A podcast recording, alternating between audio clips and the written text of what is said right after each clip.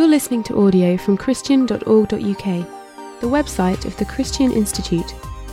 You can find hundreds more audio files at Christian.org.uk. Uh, It's certainly a pleasure to be here again. I, look out now and I see familiar faces, and I'm glad that you do come back again. Uh, I, I find a rich sense of fellowship among you. I don't know, maybe it's there's, there's kindred spirits among the Christians from Northern Ireland and the northeast of England. But, but anyway, we, we're one in Christ, and we treasure the things that matter for the kingdom of God. And our subject tonight is, is one who was a great servant of the King, a great servant of Jesus Christ. And he made a great impact in his day and generation. And uh, his books, particularly the letters of Samuel Rutherford, live on and are avidly read by, by many Christians, and they get great value and encouragement from them. So we're going to take a broad sweep tonight, at look at, looking at the life of this servant of God. We'll be introduced to the times in which he lived and the kind of problems that he faced and the difficulties that he encountered. So, Samuel Rutherford, preacher, pastor, professor, and political analyst. One August afternoon in 1991, as I was strolling around the old cathedral graveyard in St Andrews, I came across a headstone with this inscription, an inscription which aroused my curiosity. And it read, What tongue, what pen, or skill of men can famous Rutherford commend? His learning justly raised his fame, true godliness adorned his name. He did converse with things above, acquainted with Emmanuel's love. That headstone, of course, marked the spot where Samuel Rutherford distinguished Covenanter minister of the 17th century, was buried in the year 1661. He was born in the year 1600 of respectable parents, his father being a farmer in the village of Nisbet in the parish of Crailing in Roxburghshire. As a three year old boy, he had a near encounter with death when he fell down the village well. His playmates ran to raise the alarm, and when help arrived, young Samuel was sitting on a hillock, cold and dripping. He informed his would be rescuers A bonny white man came and drew me out of the well. Andrew Bonar makes the comment whether or not he really fancied that an angel had delivered him, we cannot tell. But it is plain that, at all events, his boyish thoughts were already wandering in the region of the sky. Looking then at several aspects of Rutherford's life and ministry, we think first of all of Rutherford the student. Rutherford the student. After being educated in the border town of Jedburgh, he went to Edinburgh in 1617 to study at what is now the university. Graduating in 1621 with a Master of Arts degree, he was made in 1623 Regent of Humanity. Uh, in today's uh, parlance, uh, Professor of Latin Language and Literature. The young scholar may have relished the prospect of spending all his life in the sheltered confines of the university, but such was not to be. According to an entry in the Burgh Records of Edinburgh for the 3rd of February 1626, it had been declared by the principal of the college, a man by the name of John Adamson, that Mr. Samuel Rutherford, Regent of Humanity, has fallen in fornication with Euphemie Hamilton and has committed one great scandal in the college. This led Rutherford to resign his office and to devote his energies to private study. Now, most of Rutherford's biographers have sought to defend Rutherford, suggesting that the real offence was simply marrying without academic or episcopal authority. However, the weight of the evidence pre- presented by, by a, a recent scholar, uh, John Coffey, in his research, would indicate that Rutherford was in fact guilty of the charge. Whatever the situation, it appears that the Lord used the Lord used this turbulent period in Rutherford's life to lead to his conversion. Although few details of his conversion are known, yet in one of his letters he speaks of, quote, loitering on the road too long. And another he refers to, quote, the wasted years before he discovered the loveliness of Christ. Thereafter, we find Rutherford pleading with people to come to Christ early in life. For example, in a letter to Jean Brown, he had a word of advice for her to give to her son Patrick. I desire Patrick to give Christ his young love, even the flower of it, and to put it by all others. It is good to start soon to the way he should therefore have a great advantage in the evil day. Rutherford was not to remain in quiet solitude for long. In 1627, he was ordained to the Christian ministry and installed in Anwoth, a rural parish in Kirkcudbright in Galloway. This was at a time in the history of the Church of Scotland when episcopacy was becoming increasingly dominant, being promoted by Charles I. His father, James I, uh, had disliked Presbyterianism, viewing it as a threat to royal supremacy. He reasoned that if hierarchical government was dispensed with in the church, it would soon be dismantled in the state, and his authority as king would be undermined. And so he coined the phrase, no bishop, no king. Although he died in 1625, his son Charles inherited his prejudices. And in Archbishop Laud, he had a very willing enforcer of his policy. But by 1627, the door was closing on Presbyterian ordination. But Rutherford was installed in Anwoth just before the door was barred.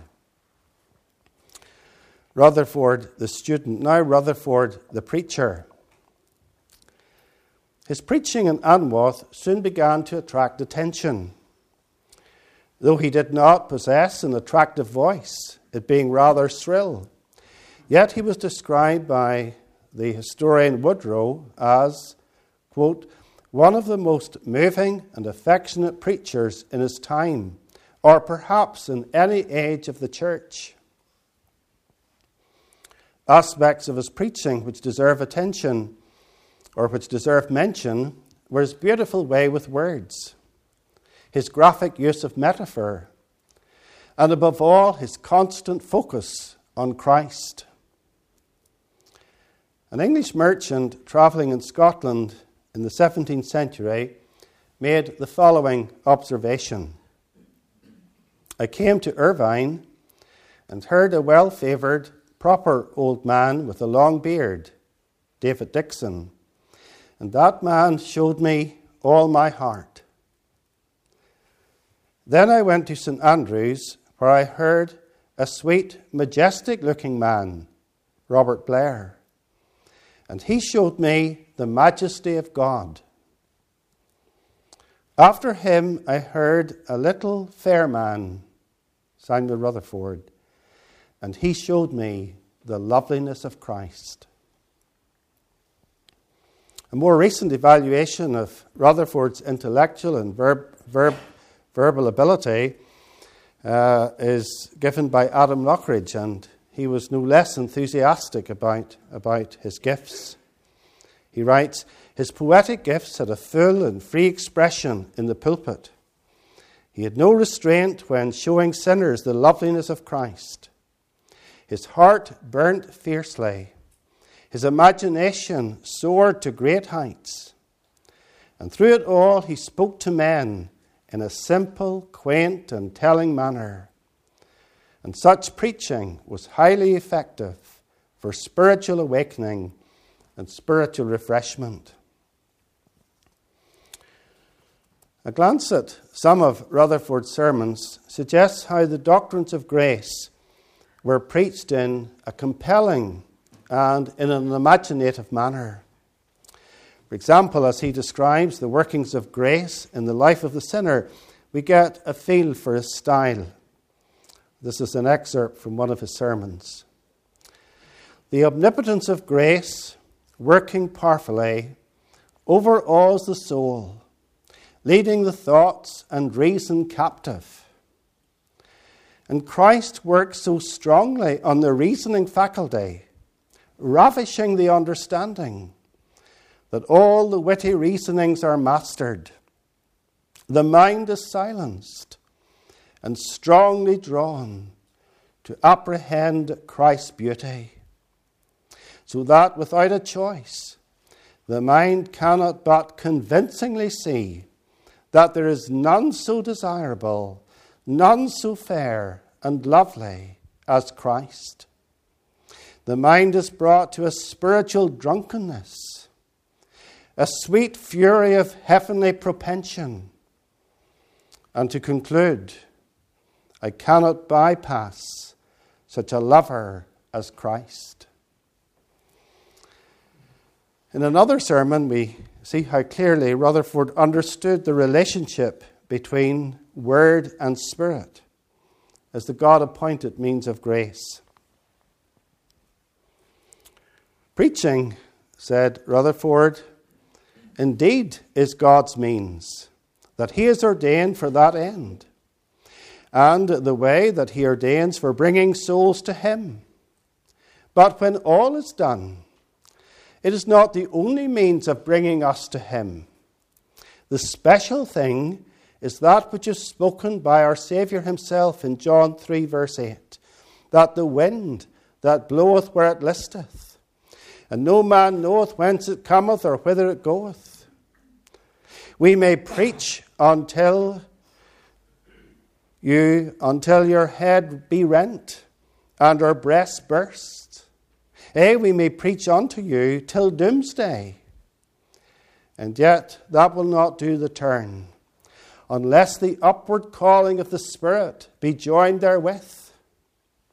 For an outward ear is one thing, and Christ loosing all knots and removing all impediments another thing emphasizing the sovereignty of grace in the salvation of the sinner, the, the work of the Holy Spirit in the new birth.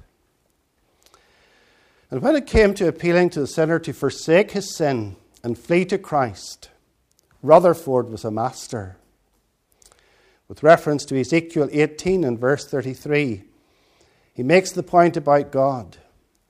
He rejoices in the homecoming of a sinner and then he presses home the, the application Come home to him and seek his face. Repent of your ill ways, and so make the Lord dance and sing that he has gotten home one who was sinning away from him. Come home to the Lord and repent of sin, that there may be a psalm over thy repentance in heaven. He truly had a passion for the souls of men.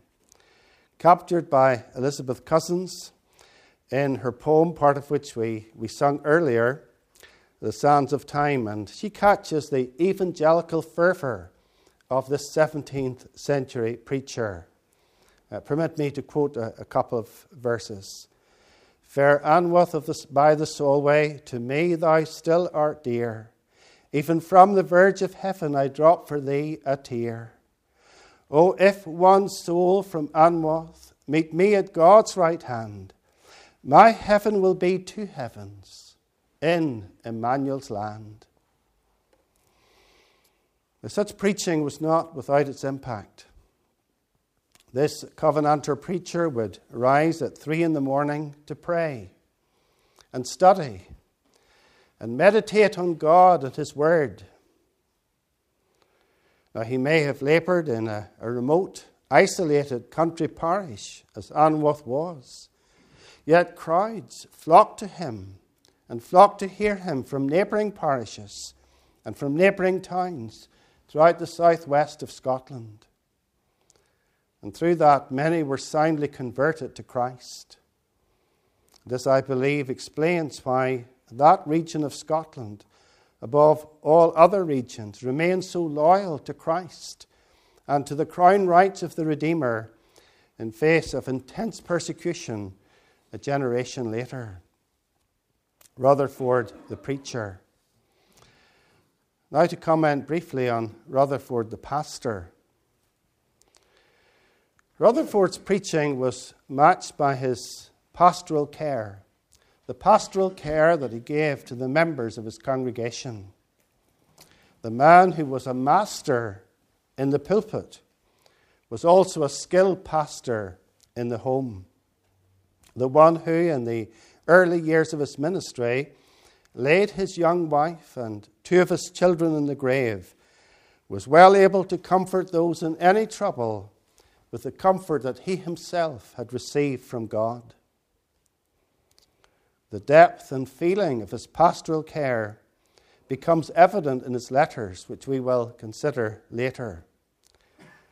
Such was the thoroughness with which Rutherford approached his pastoral labours that he was considered a marvel to his contemporaries. A neighbouring minister, James Urquhart of Kinloss, said of him, For such a piece of clay as Mr. Rutherford, I never knew one in Scotland like him. He seemed to be always praying, always preaching, always visiting the sick, always teaching in the schools, always writing treatises, always reading and studying. I never knew of one in Scotland like him. Rutherford, the pastor. Then Rutherford, the correspondent. In 1936, Rutherford was banished from his parish in Anwoth by the Episcopal party, banished to Aberdeen. Although Rutherford sorely, sorely felt this painful separation, yet he was unable to triumph in the midst of adversity. He mournfully said concerning his enforced silence, I had but one eye and they have put it out. In another letter, he put it this way Next to Christ, I had but one joy, the apple of the eye of my delights, to preach Christ, my Lord, and they have violently plucked that away from me. The Episcopal party may have separated this pastor from his parish, but it could not separate him from Christ. In a letter to a minister of a neighbouring parish, the Reverend William Dalgleish, this is what he wrote My Lord Jesus is kinder to me than ever he was. It pleaseth him to dine and sup with his afflicted prisoner a king feasteth with me, and his spikenard casteth a sweet smell. I dare not say, but my Lord Jesus both fully recompensed my sadness with his joys, my losses with his own presence. I find it a sweet and rich thing to exchange my sorrows with Christ's joys, my afflictions with that sweet peace I have with himself. Such was the sense of Christ's presence in his banishment that he described himself to be in Christ's palace.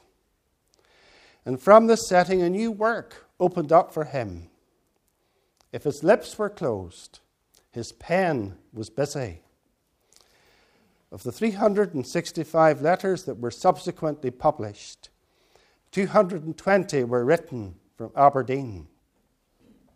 His correspondents were chiefly persons from Galloway, where Anwoth was situated, and from Ayrshire, the two counties in Scotland and the southwest of Scotland that had been most affected by his ministry.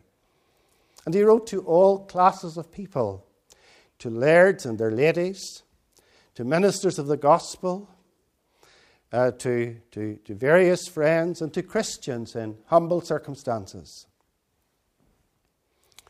These letters, for which Rutherford continues to be famous, have been considered by some to be second only to the Bible in spiritual usefulness. They are intensely pastoral in content and emerged from the pen of a man who was well acquainted with grief. About his letters, a modern scholar writes They are deeply personal full of pastoral advice to women suffering from depression, bereavement, and lack of spiritual assurance.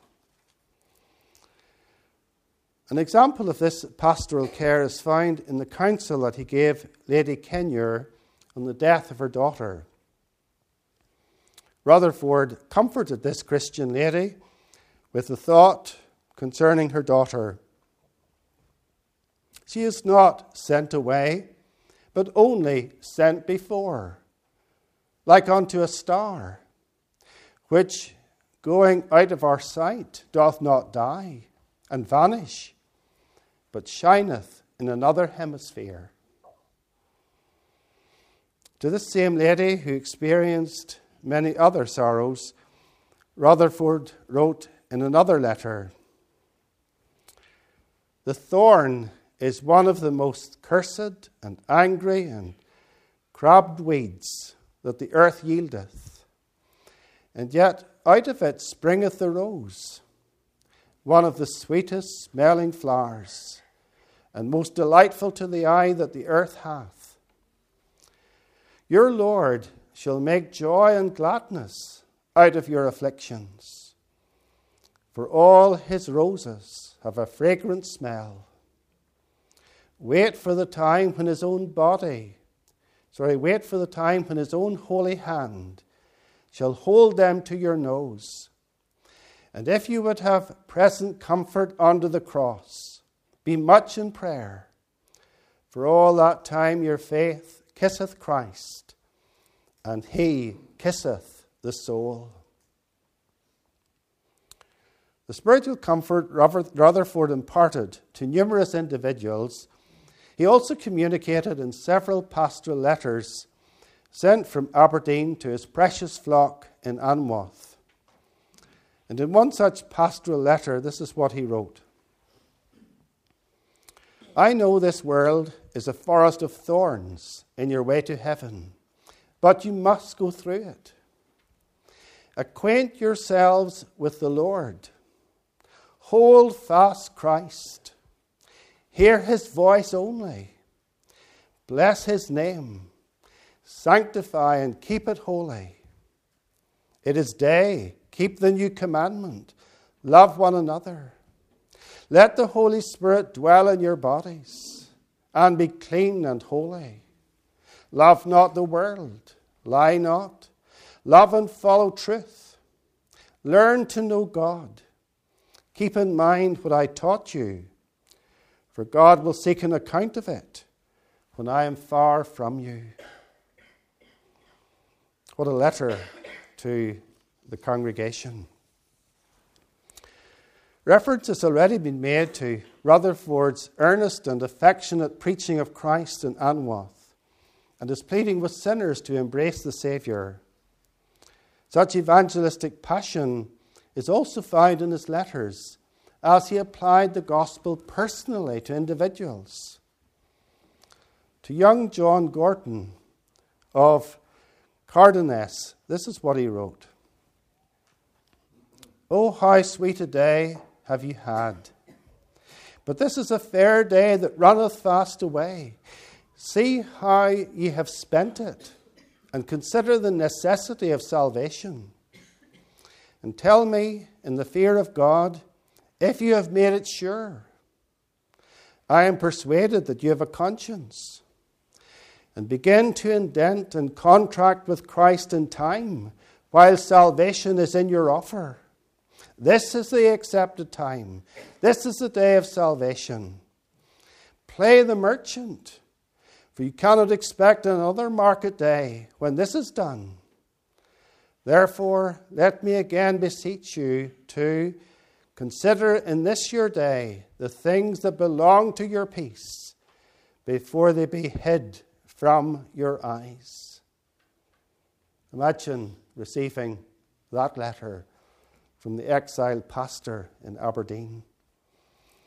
Rutherford, having begun to write to this young man about the salvation of his soul, continued with the following earnest entreaty, so illustrative of his style Dear brother, fulfill my joy and begin to seek the Lord while he may be found. Forsake the follies of deceiving and vain youth Lay hold upon eternal life. Whoring, night drinking, and the misspending of the Sabbath, and neglecting of prayer in your house, and refusing of an offered salvation, will burn up your soul with the terrors of the Almighty when your awakened conscience shall flee in your face. Although Rutherford felt acutely the pain of separation from his beloved people in Anwoth, yet he had such rich experiences of Christ in Aberdeen that he was led to write to Alexander Gordon the following lines My dear brother, I cannot but speak what I have felt. Seeing my Lord Jesus hath broken a box of spikenard upon the head of his poor prisoner, and it is hard to hide a sweet smell. It is a pain to smother Christ's love. It will be out whether we will or not. If we did but speak according to the matter, a cross for Christ should have another name. Yea, a cross, especially when he cometh with his arms full of joy, is the happiest hard tree that ever was laid upon my weak shoulder.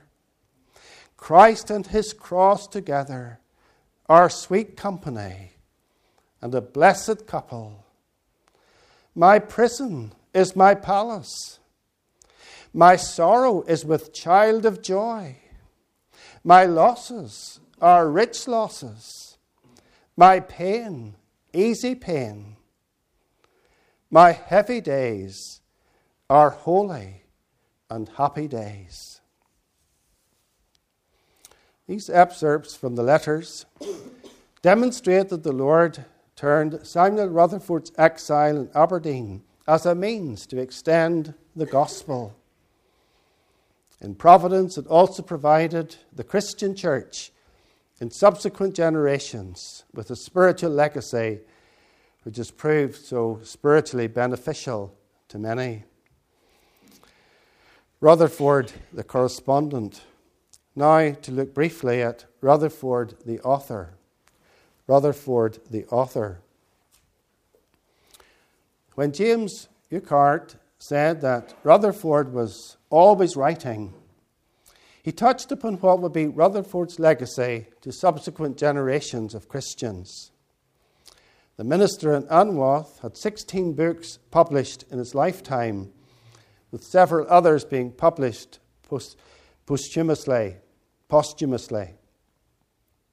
The most famous of his books are Lex Rex, The Law and the King, and his letters, both of which have gone through numerous editions and are still in print. It was his first publication in 1636 which brought him to the attention of the authorities. The book bore the Latin title Exercitationes Apologeticae pro Divina Gratia, translated Apologetic Exercises in Defense of Divine Grace. This book was a scholarly attack against the Arminians. The Episcopal party in general at that time held Arminian views. And so they seized upon this opportunity to silence Rutherford. He was called before the Court of High Commission in Wigtown by Bishop Thomas Sydserf because of his nonconformity to the Acts of Episcopacy and because of this book against the Arminians. Rutherford was found guilty, deposed from his ministerial office, and banished to, to Aberdeen. That's the charge that uh, led him to be exiled for, for 18 months. So, after nine years of industrious pastoral labour, this devoted pastor was separated from his people for that year and a half. Rutherford, the author, now Rutherford, the college professor, Rutherford, the college professor. Rutherford's exile in Aberdeen was of shorter duration than he might have expected. The episcopal liturgy that Charles I and Archbishop Laud were imposing upon the Scottish Church eventually produced what has been called the Covenanter Revolution. The spark which ignited this was an incident which occurred in the High Kirk of Edinburgh, now known as St Giles Cathedral, in July 1637. That day, when Dean Hannay began to read the liturgy, Jenny Geddes threw her stool at the preacher, and that began a spontaneous and unpremeditated tumult, and the service had to be closed. Eventually, uh, this led to the signing of the National Covenant in February 1638 and the historic General Assembly of November 1638, which re established the crown rights of King Jesus over his church in Scotland. By this stage, Rutherford was back in harness, playing an active part in the assembly and working, working among, his, among his parishioners in his beloved and cherished Anwoth. The assembly, however, prevailed upon Rutherford to use his exceptional gifts in the training of men for the Christian ministry. Reluctantly, Rutherford accepted, but only on the condition that he be permitted to preach every Lord's Day. In 1639, he was made Professor of Divinity at St. Mary's College in St. Andrews. Subsequently, he was made principal of New College and rector of St Andrews in the year 1649. And for over 20 years, Rutherford faithfully taught a generation of students for the Christian ministry, many of whom were to experience extreme persecution inflicted upon the Covenanters between 1660 and 1688. And men like Alexander Peden and Donald Cargill, and their younger colleagues, we see evidence of love and loyalty to Christ pulsating through their spiritual veins. That they were able to endure to the end owed much on the human level to the little fair man in St. Andrews, who not only taught his students the doctrines of the faith, but also showed them the loveliness of Christ. Rutherford, the college professor. Then Rutherford, the commissioner at the Westminster Assembly of Divines. The Solemn League and Covenant was signed in 1643 between the English parliamentarians, Oliver Cromwell and the Puritans, of which you heard something last week, and the Scottish Covenanters to overthrow the increasingly tyrannical reign of Charles I. And one provision of the covenant was, I quote, the preservation of the Reformed faith in Scotland, the reformation of religion in England and Ireland, in doctrine, worship, discipline, and government, according to the Word of God and the example of the best Reformed churches. Now, to fulfill this stipulation in the covenant, the remit of the Westminster Assembly of Divines, already in session, was broadened to include the drafting of a confession of faith and directory for public worship. And we have that confession of faith uh, still the confessional standards of many Presbyterian churches throughout the world, and catechisms larger and shorter. Eight Scottish commissioners, one of whom was Samuel Rutherford, was appointed to join the assembly for this task. And so from 1643 to 1647, Rutherford spent most of his time in London. His contribution there, with that of his fellow Scots, was immense. It is reported that he played a very large part in the framing of the confession and the directory for worship and the catechisms. Robert Baillie, one of the commissioners, wrote of him, his presence was very necessary. His presence was very necessary. Commissioner at the Assembly of Divines in Westminster. Now, Rutherford, political analyst. Rutherford, political analyst. During Rutherford's time in London, he wrote the work for which, apart from his letters, he is most famous. It is called, as I mentioned earlier, Lex Rex, or The Law and the King. Subtitled, A Dispute for the Just Prerogatives of King and People. And in Lex Rex, Rutherford demonstrated the need for government by constitutional law. He was not proposing a republic, he was proposing that definite legal bounds be set to the power of the king. Now remember the context. Uh, the Stuart kings were very autocratic. Uh, they believed in absolutism, the absolute power of the king, that they were above the law and not subject to the law. So, so that's the, the importance of this document. In, in Lex Rex, Rutherford proposed a limited and mixed monarchy had the glory, order, unity from a monarch. From the government of the most and wisest, it hath safety of counsel, statute, strength. From the influence of the commons, it hath liberty, privileges, promptitude of obedience. In many ways, Lex Rex charted the path towards modern British democracy. It is a monumental work. Charles I, on the throne at the time, confessed that it was never likely to be answered. Dr. Alexander Smellie affirms that it is, quote, the constitutional inheritance of all countries in modern times. More recently, Francis Schaeffer has drawn attention to the influence of Rutherford and Lex Rex on the Constitution of the United States of America. I quote Here, he writes, was a concept of freedom without chaos because there was a form. Or to put it another way, here was a government of law rather than of the arbitrary decisions of men because the Bible, as the final authority, was there as the base. The Encyclopedia Britannica accords Samuel Rutherford a recognized place among the early writers on constitutional law. Lex Rex was published when the English Civil War was in progress and provided the spiritual basis for the parliamentarians, the Puritans, to rise up against the tyrannical reign of their king.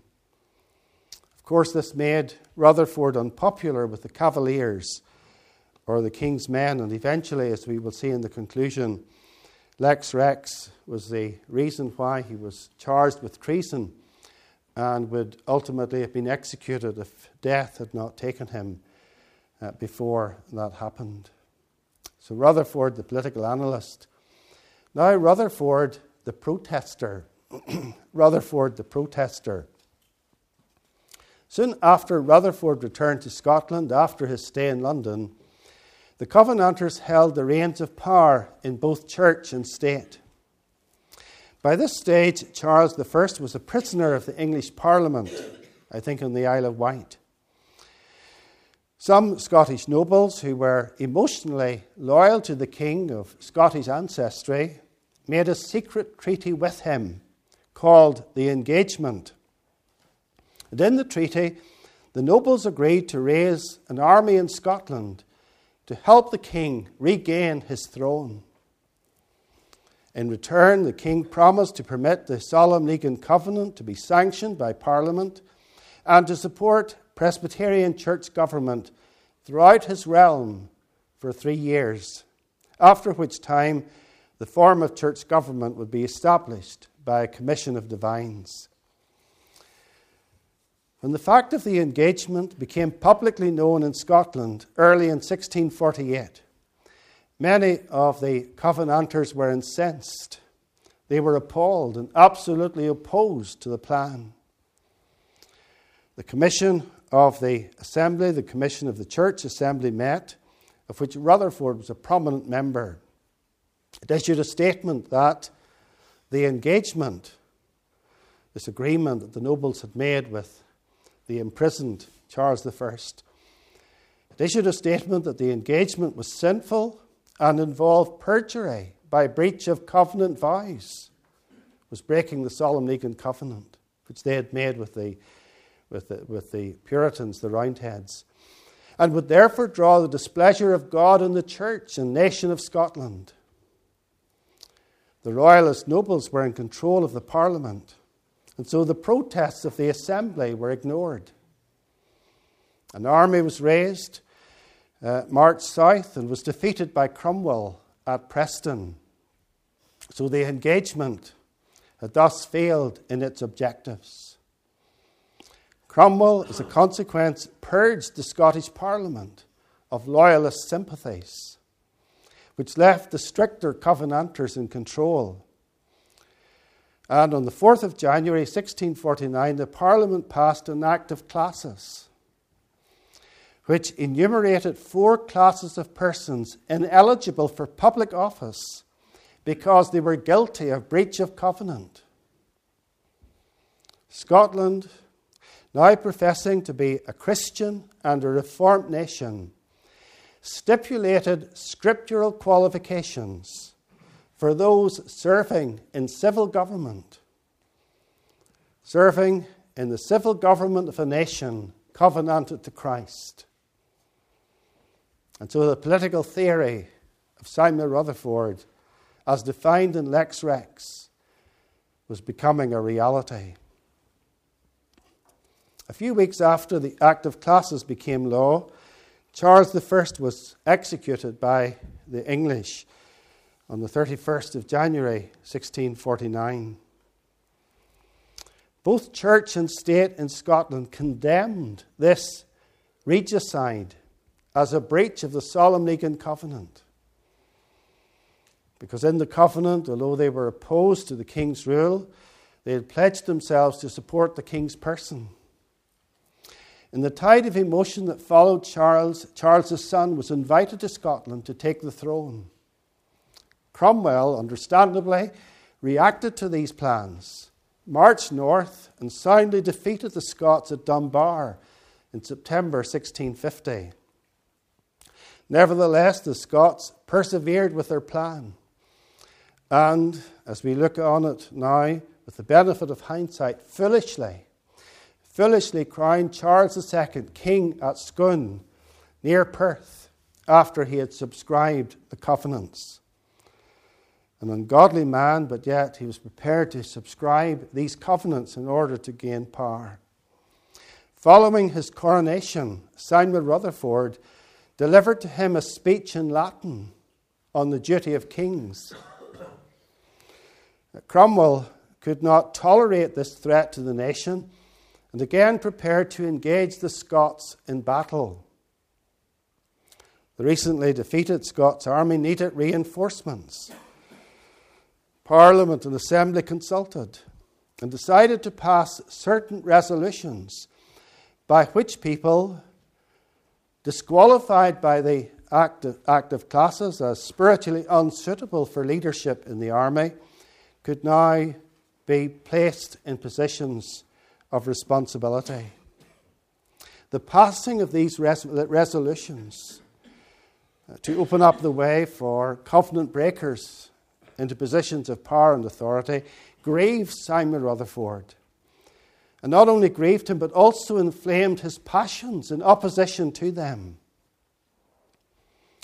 Along with 21 other ministers, he protested the legality of the action taken by the General Assembly in ratifying these public resolutions, but received very little support. Subsequently, he and his friends became known as protesters. And that divided the Covenanters at that point in Scottish church history into two groups the protesters, of which Simon Rutherford was the leader, and the resolutioners, of which the more liberal party uh, supported. It had hurt Simon Rutherford deeply that his friend, David Dickson, strongly opposed him and another friend, Robert Blair, sided with the resolutioners. This controversy resulted in a deep and sometimes bitter division in the ranks of the Covenanters. Rutherford was often attacked for the position that he adopted. Writing to Simeon Ash, a Puritan minister in London in 1656, Rutherford complained of treatment meted out to him by the resolutioners. I quote, uh, writing to Simeon, they do persecute the godly, and in pulpits and presbyteries declaim against us as implacable and separatists. Rutherford may have been in the minority in opposing the public resolutions, but a 20th century historian, J.G. Vos, makes the comment most of the really earnest Christians of Scotland were numbered in the ranks of the protesters. To this statement, Scottish historian Hetherington adds the comment The writings of the protesters are thoroughly pervaded by a spirit of fervent piety and contain principles of the loftiest order, stated in language of great force and even dignity of which we find but few similar instances in the productions of the resolutioners. So these historians vindicate the stand taken by Rutherford and the protesters. Their conclusion is based on the fact that many of the people admitted to public office by the public resolutions became, after 1660, some of the chief persecutors of the Covenanters. David Dickson admitted to a lady who visited him in his deathbed in 1662. And, and he's famous because of a, a commentary that has been recently republished by Banner of Truth, a little thick, uh, or a large thick book um, on the Psalms. This is the same David Dickson. And on his deathbed, this is what he said I must confess, madam, that the protesters have been much truer prophets than we were. Simon Rutherford, the protester, and now uh, Simon Rutherford, the martyr. The last major point. After, Simon, after Charles II resumed power in 1660 at the Restoration, he began his persecution measures. In Scotland, the leading protesters were the first to experience the cruelty of his reign. In the autumn of 1660, Rutherford's book, Lex Rex, was condemned as treasonable because it had set limits to royal authority. All copies of it that could be found were to be gathered before the middle of October and burned at the Mercat Cross in Edinburgh and also at the gates of the college where Rutherford taught at St Andrews. And there they were to be burned. Early in the spring of 1661, Parliament cited Simon Rutherford to appear before the bar of the House to answer a charge of treason. The messengers found Rutherford on his deathbed. His response to them is a classic Tell them I have a summons already before a superior judge and judiciary, and I behove to answer my first summons. And ere your day come, I will be where few kings and great folks come. A few days later, Rutherford died. Before he died, four members of his presbytery came to visit him. He made them welcome and said, My Lord and Master is the chief of 10,000. None is comparable to him in heaven or earth. Dear brethren, do all for him. Pray for Christ, preach for Christ, feed the flock committed to your charge for Christ. Do all for Christ Beware of men pleasing. The chief shepherd will appear shortly. Thus died Samuel Rutherford, exalting Christ on the morning of March the 18th, 1661. Elizabeth Cousins begins her poem with that deathbed scene in mind. The sands of time are sinking. The dawn of heaven breaks. The summer morn I sighed for. The fair sweet morn awakes. Dark, dark hath been the midnight, but day spring is at hand, and glory, glory dwelleth in Emmanuel's land. The record of Samuel Rutherford's life remains a constant challenge to those who would serve Christ today. His service for the Lord was Christ centered and Christ glorifying from beginning to end. Through his preaching, his listeners were able to observe the loveliness of Christ. And, friends, that kind of preaching is much needed in our day. His preaching was colourful colourful with well chosen illustrations and graphic metaphors. As such, it became a visual presentation of the truth. 21st century preachers could learn much from his method. In pastoral care, Rutherford excelled. His love for the flock of God within his parish and beyond its bounds found expression in his preaching found expression in his prayers, found expression in his visits, found expression in his catechizing, found expression in his letters. The Church of Christ need much of that loving and attentive pastoral care. Finally, Rutherford saw Christ in all his majesty, describing him often as his kingly king the overriding principle of his life was to glorify his Saviour by applying the kingship of Christ, the rule of Christ, to every area of life. Samuel Rutherford was not a perfect man, but as a loyal covenanter who served Christ in the 17th century, he is a worthy example for every Christian to follow in the 21st century. Thank you.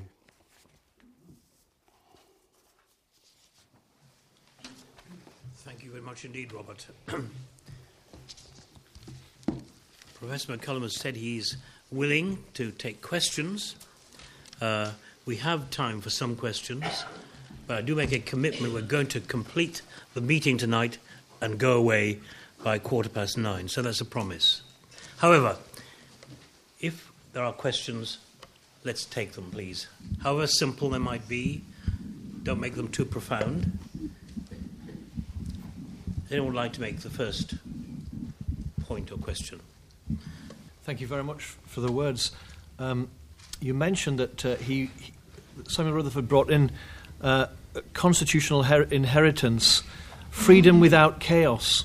I wonder if Samuel Rutherford was standing there tonight how would he describe the difference? How could he describe the difference between freedom and or liberty and license? Because I just wonder whether we've got confused in our thinking about those terms liberty. What is liberty and how does it differ from license? Did you get the gist of that question? I don't think the people at the back did. Liberty and license. Is there a difference? And can Simon Rutherford help us on that? Robert. Well, Simon Rutherford would have answered that by saying that there's perfect liberty within the framework of God's revealed word. And that, became, that was the basis of Lex Rex, that that was the check upon the king's uh, uh, freedom, his king's liberty. He was called to account by the law of God.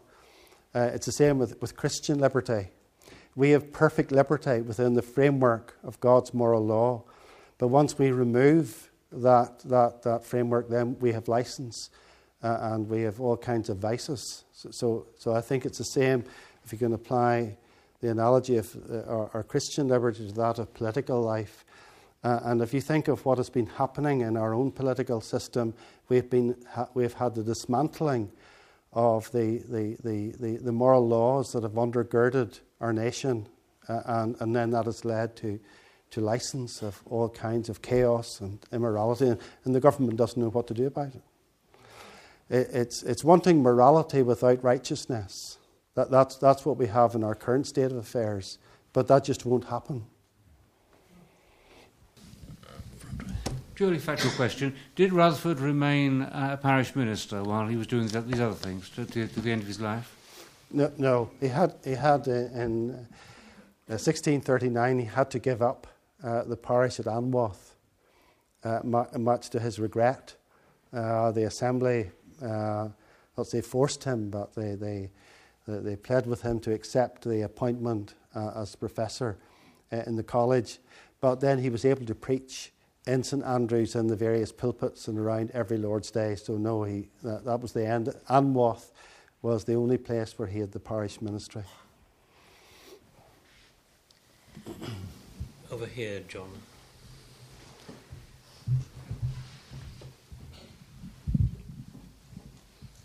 I wonder if you could tell us uh, what limits uh, Samuel Rutherford would have placed upon his circle of fellowship, if you know what I mean. I mean, those uh, he would have considered uh, honest ministers of the gospel. We are quite a mixed bunch here, despite having yes. the fellowship that you talk about. We're a mixed bunch tonight. yes. I'm amazed to hear it myself. I take your word for it, sir. well, anyway, um, uh, there's, there's a couple of examples I want to give. First of all, he was writing to Simeon Ash in London, a Puritan.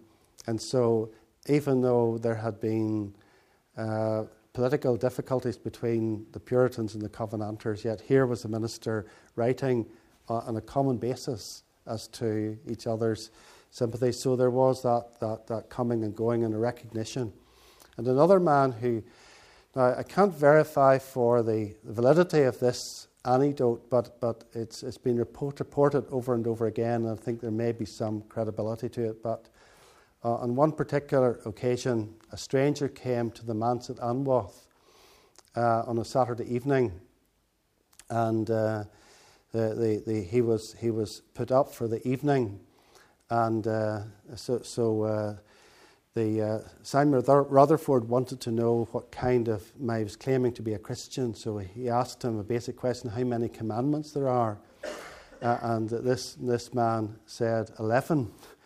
So, uh, so Simon Rutherford uh, thought, well, this is not much of a much of a man. No, in fact, I'm getting the story the wrong way around. It was the visitor asked Simon Rutherford the question how many commandments there were, and he said eleven.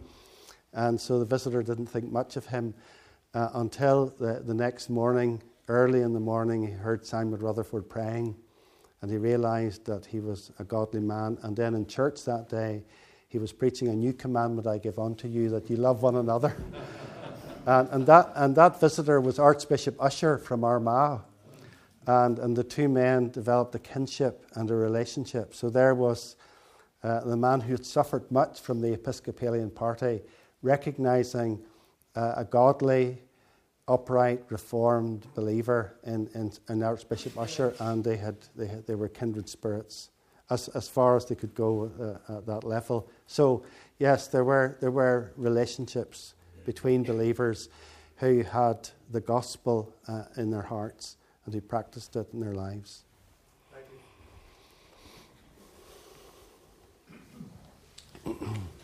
Far corner. Mr. Haig. Where are today's protesters? The question was, where are today's protesters? hey? On the dice. Did you hear what he said? Yes. Yes. Well, humility uh, forbids me almost to answer that question, but the followers of Samuel Rutherford were basically persecuted out of existence in, in, in the 17th century. Uh, 18,000 of them suffered either by death or by banishment or impoverishment under the persecution of Charles II. Uh, when uh, eventually there was a glorious revolution and the Stuarts were ousted, uh, a small minority, continuing the principles of Samuel Rutherford, refused to accept the revolution settlement. And they met in societies and in small groups and eventually formed themselves into the Reformed Presbyterian Church.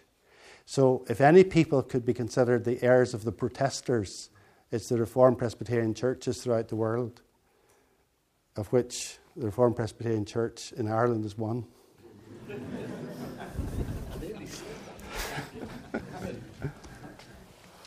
okay. Any other points or questions? I'm dying to make a point and statement, which is not a question either, but I think I shouldn't. So, well, in listening to Robert today, I'm just struck as he talks to us about the letters written by Samuel Rutherford and the preaching I sometimes hear. What is missing, it seems to me today, is a, a passion and a, a real sense of a relationship with Christ, which clearly Rutherford had and talked about and wrote about. Am I right in saying that it appears to be generally missing, with honourable exceptions, of course? Or is it just my misfortune? No, I, th- I think you've put your finger on it. Um, it's, it's, one of the weaknesses of, of uh, the Reformed fraternity that, that uh, yeah, we have, we have got things worked out in our heads, but our hearts are not always in uh, the, the, the things that we believe. And so there should be a passion, there should be an earnestness, there should be tears as we preach Christ and as we commend Christ to others. That, that's the thing about Rutherford. His heart was in it all, and the heart and head were, were, were, were synchronized. And so, yes, sir, the, there needs to be the passion that Rutherford had and that many of our ancestors had in, in all the traditions, I believe, that are represented here.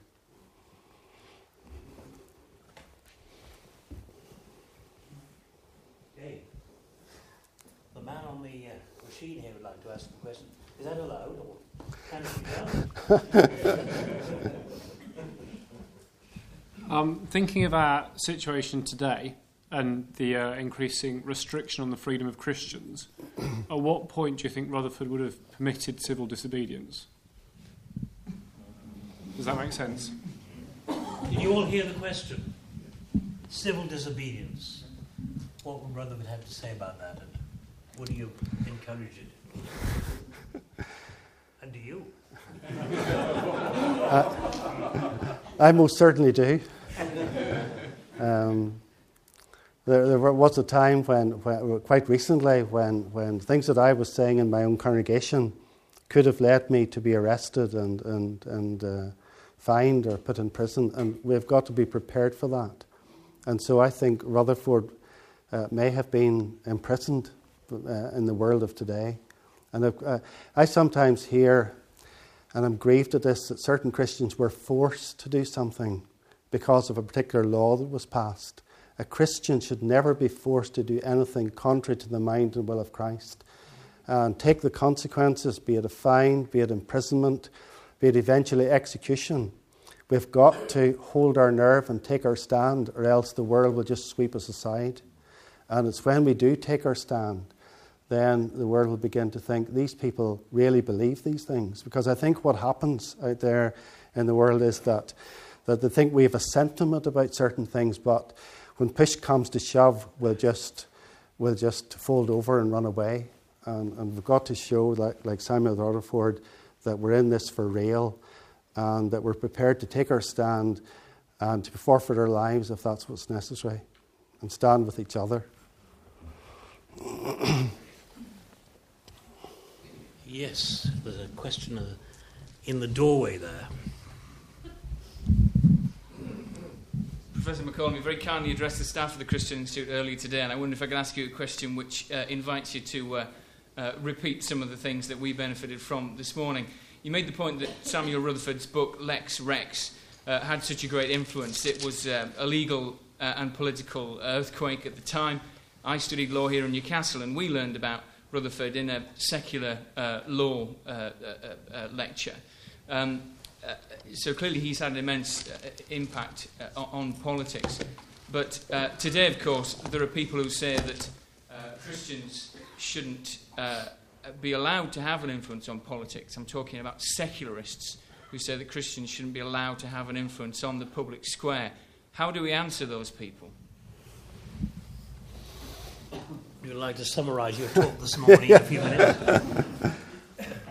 Well, this morning we were talking about having a Christian world and life view, uh, applying Christianity to all of life. And in relation to, to that question, uh, when secularists say, well, what what authority have you to, to interfere in, in politics, in education, in medical ethics? Uh, we, we, we make the point that, that we are ambassadors of a king. Uh, Jesus Christ is the King of heaven. He is our King, and He has commissioned us to be His ambassadors in all of life. And so when, when, we, when we address politicians, we're not uh, addressing them on our own authority. We're not uh, speaking on, on, on giving them our own ideas, but we're passing on the message of the King because He is their Lord, whether they recognize it or not, and they need to hear what He has to say. And one day they will be held accountable, either for listening to Him or not listening to Him. And so that will give us a holy boldness in standing up to these secularists or to these ungodly men that would seek to to, to intimidate us into silence. And no matter what sphere of life it's in uh, uh, politics, education, uh, the world of medicine, the world of the legal world, uh, the art world, whatever, we are ambassadors of the King, and the people need to hear what the King has said in His Word.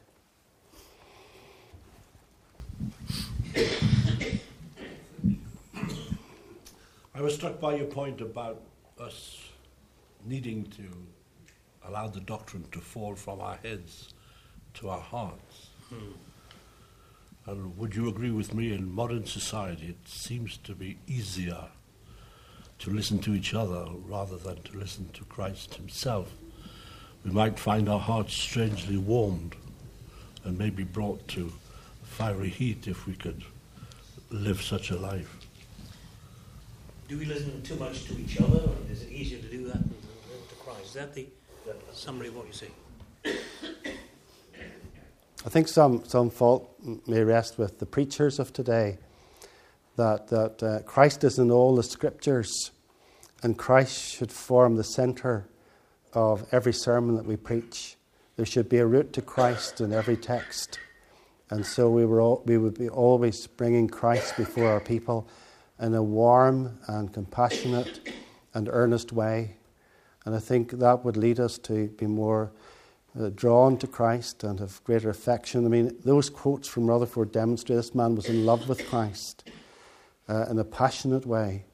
It, could, it came across in his letters, it came across in his preaching, it came across in his, his lectures, it came across in, in Lex Rex. That was the motivation that Christ would be recognized as Lord of the nation and given his place in the political sphere of the United Kingdom or the three kingdoms of England, Scotland, and Ireland.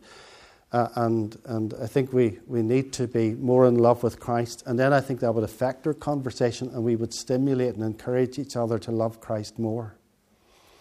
Uh, uh and, uh, you know, uh, I, I once heard a, a young man, young Christian man saying that he wasn't prepared to follow a particular Christian practice because of what his parents would say. And Christ said that we're to love uh, him more than all of these and if any man hateth not his father and mother, brother and sister, uh, then he is no disciple of mine, or that's a, a rough uh, quotation. And that really means that we put Christ first, above all, all relationships, uh, above all aspects of work, above our own life itself.